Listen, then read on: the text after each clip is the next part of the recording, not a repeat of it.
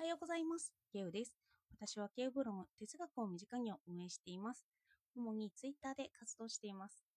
初めてのウィトゲンシュタインを読んでいます。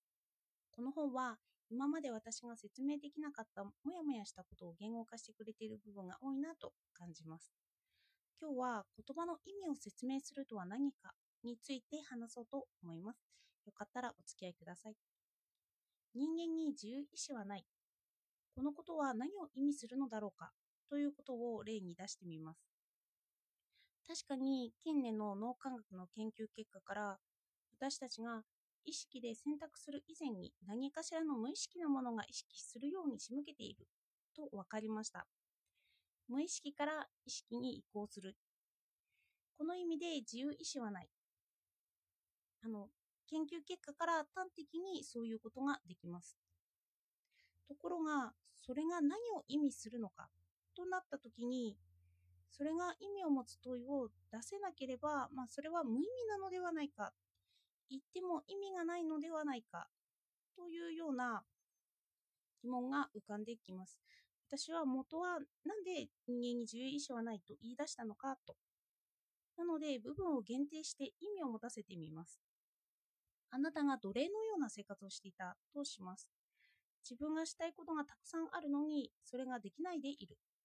その時、人間に自由意志はないと言ったとします。その意味は、諦めですよね。自分をその環境に置くことの諦めを意味するのかもしれない。では、それを言う目的は何かというと、人間に自由意志はある。それを主張すること。その意味が自分の裏に含まれていたのかもしれない。だって私は奴隷のような生活をしたくないと思ったから、その諦めとしてそれを意識した。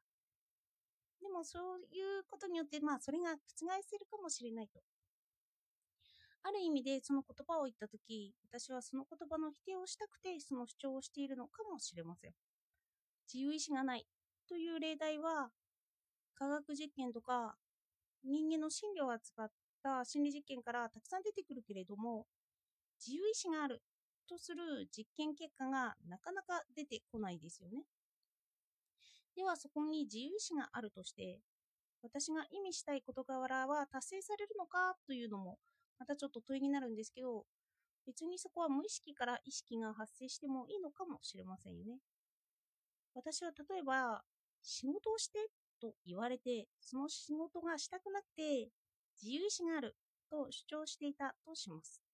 その場合、私の無意識の後にやってきた意識によって選択をするという自由意志は別に役に立たないというか、まあ意味がありませんよね。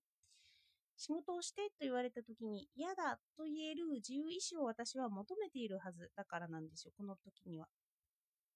では、この嫌だという場合の自由意志が発揮できないのはなぜかというのを考えてみます。それは仕事が私の生活にかかってくるからですよね。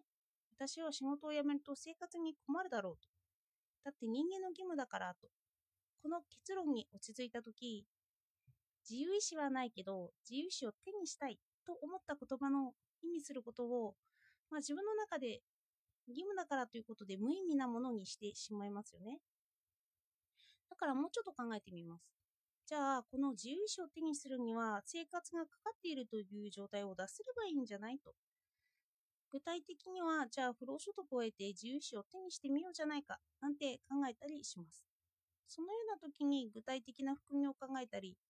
お金を得る具体的方法を実現していった時に自由意志なんでないと主張した意味が出てきます。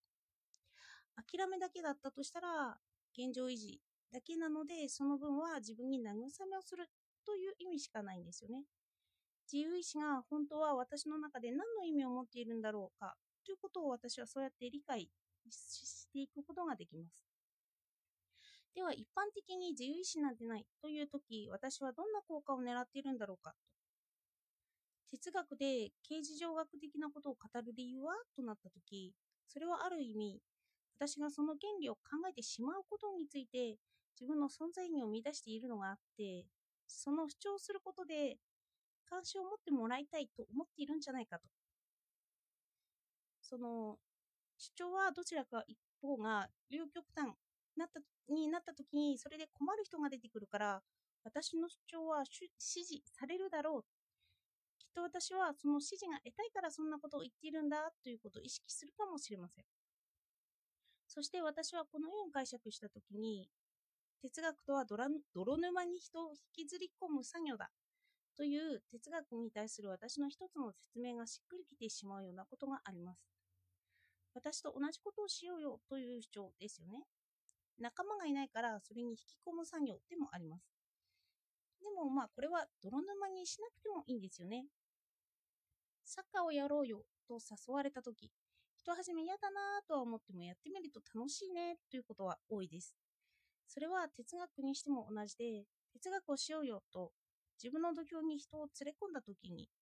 その人が楽しんでくれると私もそれが満足だったりするかもしれません。このように言葉の意味を考えていくと、まあ、問いは結構消滅しないかもしれないですよね。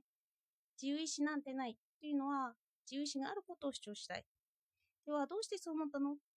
自由意志がないと従わされるから。ではなんで従っているのと。何に従っているのと。義務とか法律とか。でもそれを変えるともっと不利益になることがあるよねと。自分だけそうありたいと思ったんだけど、それだと一般性を持たなくなるよねと。一般性は必要だと思う。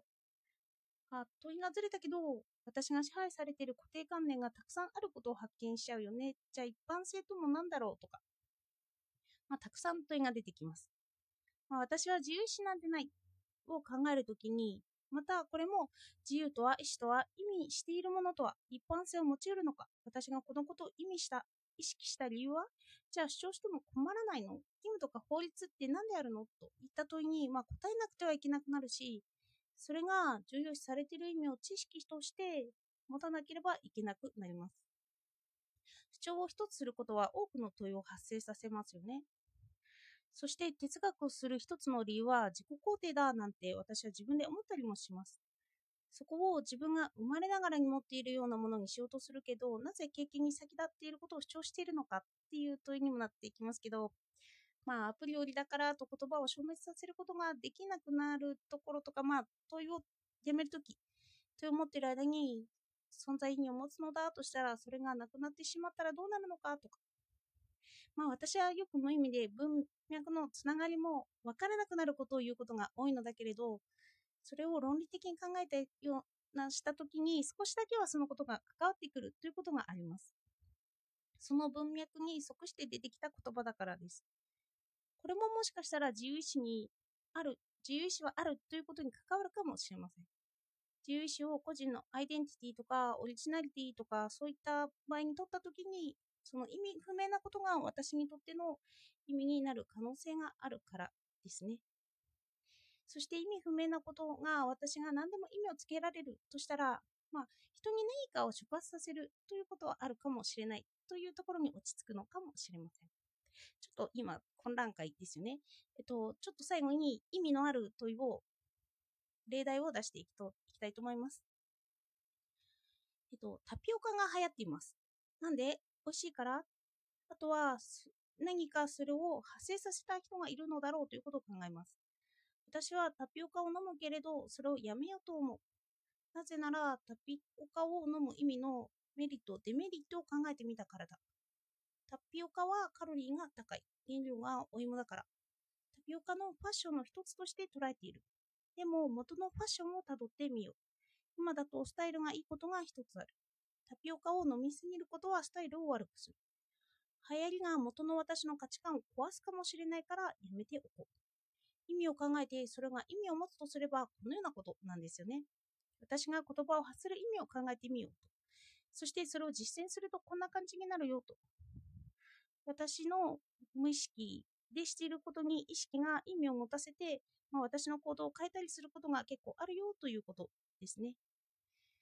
では今日もお聞きいただいてありがとうございました。